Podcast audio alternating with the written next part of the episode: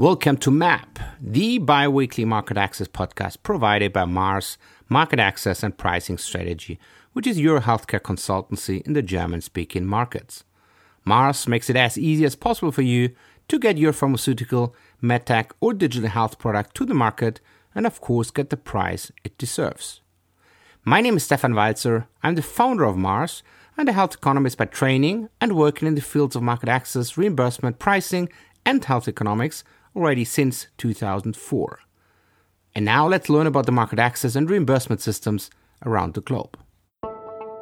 Digital health and especially digital health applications are probably the kind of future for the healthcare market, at least an add on to obviously the kind of um, drugs and other medical devices, diagnostics available in the healthcare system. As you might know, uh, DiGAs, so-called DiGAs in Germany, so digital health applications, um, are available and can be made available and also be paid by the health insurance companies since now roughly two years. Um, so meaning uh, that is back to the year 2020.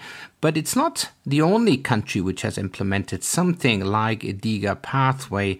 We have also Belgium, who has um, as well thought about it years before, probably around the same time as Germany, and has implemented as well a very similar kind of process, not exactly the same.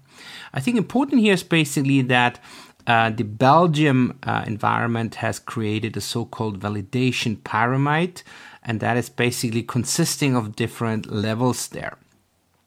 They have three different levels. The first level is quite simple that the digital health application is a CE certified medical device. That's, I think, the kind of standard, very similar to Germany. Um, it's safely connected, so that's again more into the kind of IT infrastructure. Also part of the DiGA pathway and check basically with the BfArM when you compare it in, and, and with Germany.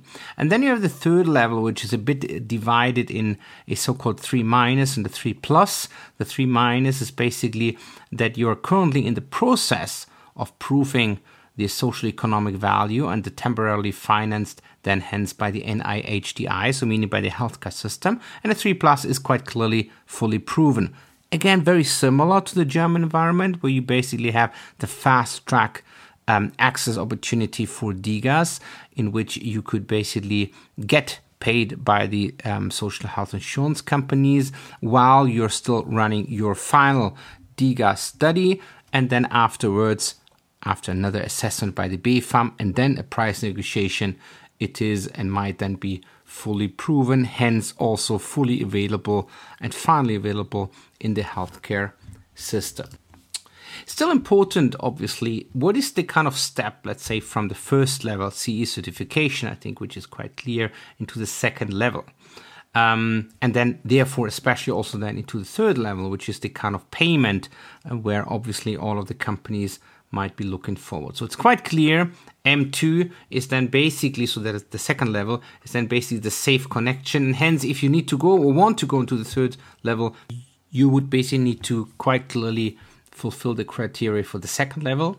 But I think a very important point is also that then your digital health application needs to allow a healthcare professional to diagnose, to apply therapy, or to monitor a patient all from a distance via a medical device made for use by the patient in his or her own environment. I think also here is a big difference where we might have had already a lot of discussions, for example, the German environment. Monitoring is not necessarily a definition criteria, for example, for digital health applications in Germany. I think the important point is here also that in Germany, the DiGA so digital health application needs to be in the hands of a patient. So the patient needs to drive it. Here in Belgium, it's rather it needs to be applied in the patient's environment. And that obviously includes as well the monitoring. And I think especially when you think about maybe risk classes one or two A, which is also kind of definition for German DiGAs. I think even a monitoring would probably make sense to be applied for. But currently, this is still a kind of exclusion criteria when you discuss that with the BfArM, which is again here a big difference to Belgium. Another important difference is also when you have a deeper look on that level two, the IT connectivity in Belgium. Here, not like in Germany, where basically there is obviously a kind of template which needs to be filled out and then sent to the BfArM, and basically it needs to be, let's say, self-explained as well to the BfArM um, that you, um, let's say, comply to those kind of criteria and requirements. In Belgium, the companies have to submit to a risk, or let's call it a risk assessment, needs to be submitted, developed by an independent organization and included in the mHealth Belgium, after which they have proven to meet all imposed criteria regarding authentication, security, and the use of local e health services by means of standardized tests. So here it looks that it's rather a bit more strict, or at least a bit more controlled, maybe to say, when you compare it um, with the German environment. Core question still remains what is the impact basically of the clinical evidence?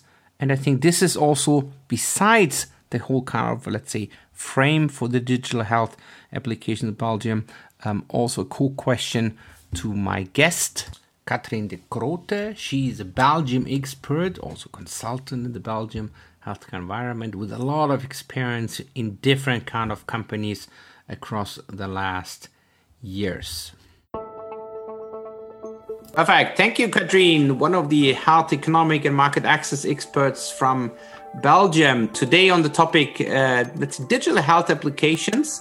And uh, whoever is following us, I mean, we have obviously as well a kind of dedicated process in Germany since yeah, roughly a year now. So it's uh, now it's June 21. So in June 2020, uh, such a kind of process was launched, and I was obviously as well happy to hear and see also that also in Belgium, something very similar has been launched. Katrien, could you maybe summarize and explain the process as it's currently been running in Belgium?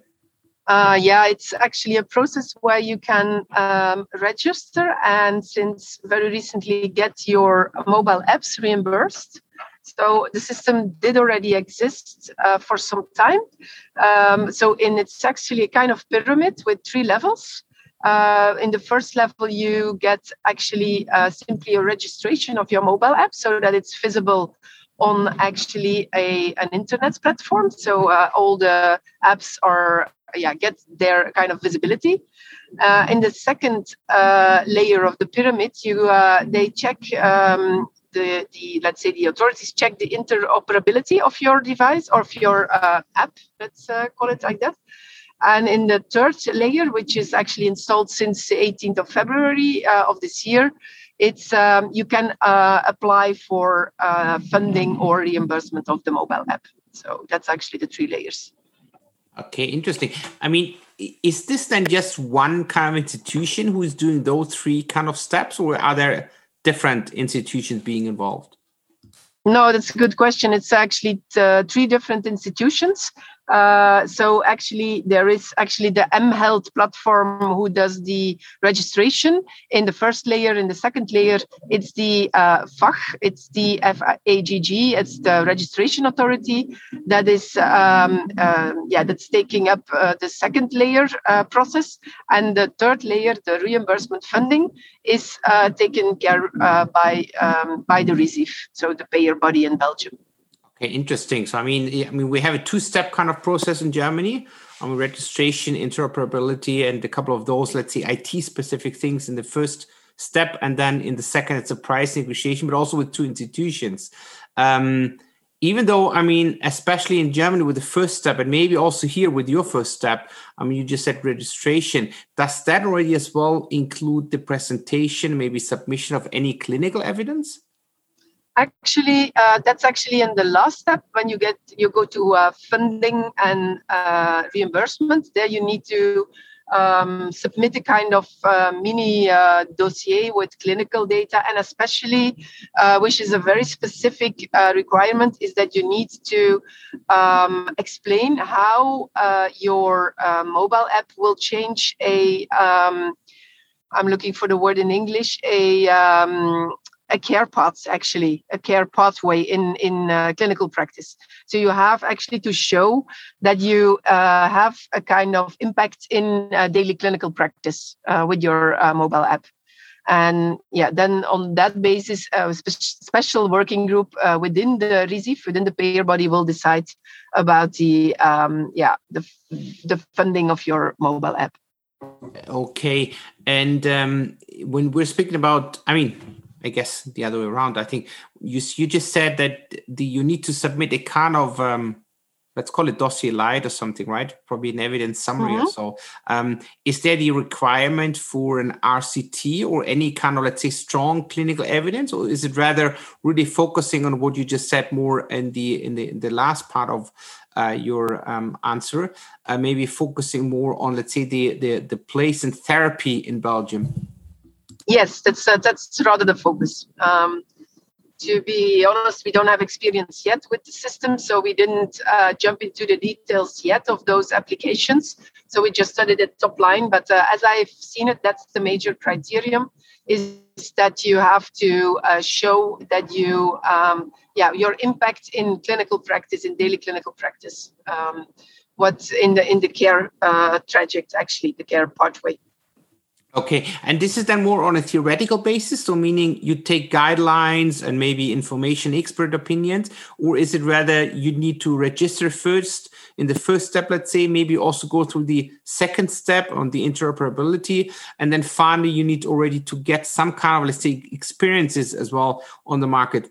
I guess then probably for free, or is it rather to say register it, um, submit your kind of idea on uh, how, uh, let's say, your digital health application would have an impact, and then go into the negotiations? yeah actually that's that's the thing so it's actually more on um, yeah as i see it now but yeah it, it, lacks of course the practice because then in the practice you you uh, learn how the theory works uh, but in theory if i looked at it at theory it's more uh, from a um, yeah theoretical uh, point of view of course it needs to be uh, checked with the with the field, of course, but it's not that you need to have a mass of data yet. That's how I see it now. Okay, got you. And um, do you already know anything like the kind of lengths for that kind of agreement, maybe on the pricing and funding bit? Is that maybe linked then to further evidence generation? Uh, not to my knowledge. No, no, it's not a conditional uh, a conditional approval. Um, no, not to my knowledge. Okay, very interesting. Yeah, I, I think that there might there are some similarities, let's say, to the German environment, but I think um, it still sounds a bit more relaxed. I think. I mean, we have quite strong requirements for the clinical part. Um, you would also mm-hmm. need to, let's say, uh, further submit hard kind of, uh, let's say, evidence, including at least a comparable or a comparative kind of study, um, randomization, mm-hmm. ideally as well. Um, do you know anything already on, let's say, the potential price levels you would expect in Belgium? No, not at all. No, it's actually more. It feels more like a pilot. Uh, it's not. It's it's it's, a, it's actually a um, an official uh, published, um, let's say, adaptation of the law. But it in practice it feels still like a pilot phase where you have to try and see how it works and what kind of there are no it's it's like you say it's not that um, or yeah the process is not that strictly um, regulated yet as uh, yeah probably that will be a development but it's not for the moment it's not so so it's like um, yeah i don't have any insights in what kind of level of um, yeah of payment that would uh, that would be Okay, interesting. I mean, if we switch a bit, uh, let's say outside of the process, um, do you have any information on perceptions on digital healthcare, for example, from physicians, patients, but maybe also from the other side, let's say from the payers in Belgium? Yeah, it's actually um, it's actually very um, strange, actually, or a bit un, uh, yeah, not not really normal that in Belgium they are so quick with this kind of framework. It's I, I would call it rather a framework uh, because um, the regulations are not that strict. So it's rather unusual to uh, to have that kind of framework already uh, relatively early in in um, yeah actually in the existence of the mobile apps. So um, from that perspective, it's um, yeah you see that that there actually there is a strong willingness to um, to create more regulations around those uh, new uh, technologies, let's say, which is a bit in contrast uh, with the other um, regulations that are a bit slow compared to this one. Okay, that sounds also quite interesting. I mean, what we see currently, and I mean, as already said earlier, we have the process now since roughly a year. We have now 11 uh, digital health applications which have been, let's say, approved and are also being funded already through that kind of process. Um, but we also see, let's say, a bit, I would say, maybe reluctance also from the physicians to prescribe it. Um, quite okay. clearly, also, maybe on top of that, health insurance companies are also complaining a bit about, from their perspective, high prices, um, which might mm-hmm. obviously have as well an influence. I don't know whether anything like that has already at least also been discussed in Belgium.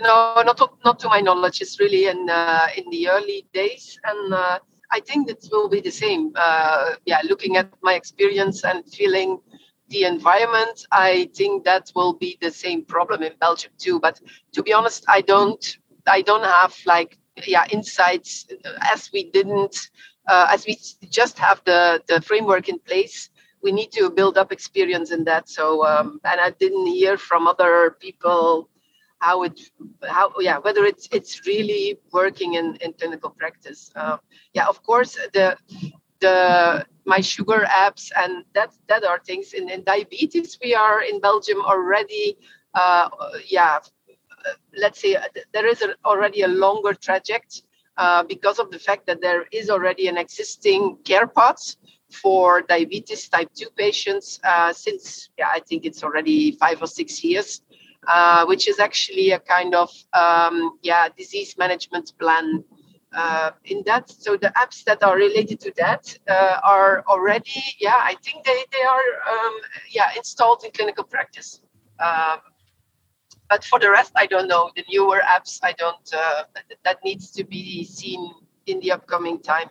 Yeah, for sure, for sure. I mean, you mentioned the diabetes example and i mean if i follow you correctly i mean i think the important component also for the future digital health applications especially to find let's say the place in the whole kind of let's say patient pathway right?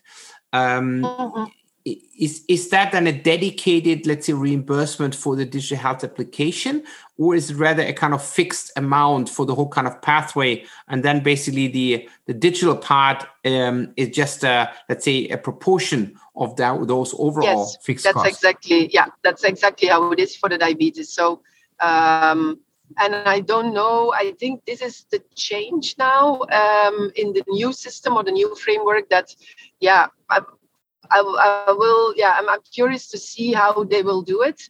Um, because, yeah, it, it was in the, the, diabetes care pathway, it was actually part of a lump sum, let's say. Uh, so the physician gets a lump sum um, that's that's yeah that covers a lot of things uh, from yeah uh, one of the things that is covered is, is the apps so there the problem was not that present uh, Okay. Yeah. And I, I think this is the the change that's going to happen now. Got you. Got you. Okay. I mean that's uh that's great.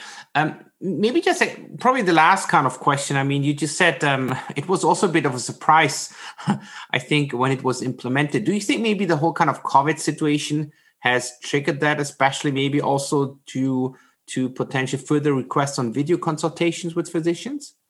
Yeah, it's a good question. I don't think so, but uh, yeah, it will certainly uh, not yeah not be counterproductive for this kind of thing. But it, I don't think it's really driven by that. They they already had a, a, plan in place some years ago, and they installed, let's say, level by level of the pyramids, which I explained.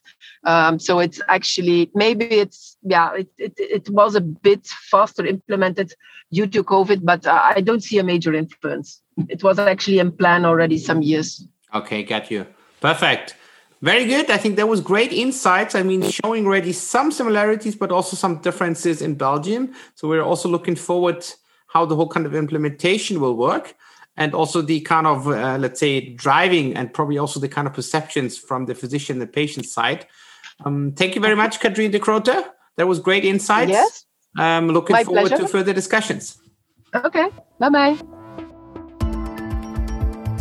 that was an episode of map the Market Access podcast provided by Mars Market Access and Pricing Strategy, which is your healthcare consultancy in the German speaking markets. MAP is available every second week with a new episode, so watch out. And in case you might have questions, contact me directly and or visit our website on www.marketaccess-pricingstrategy.de.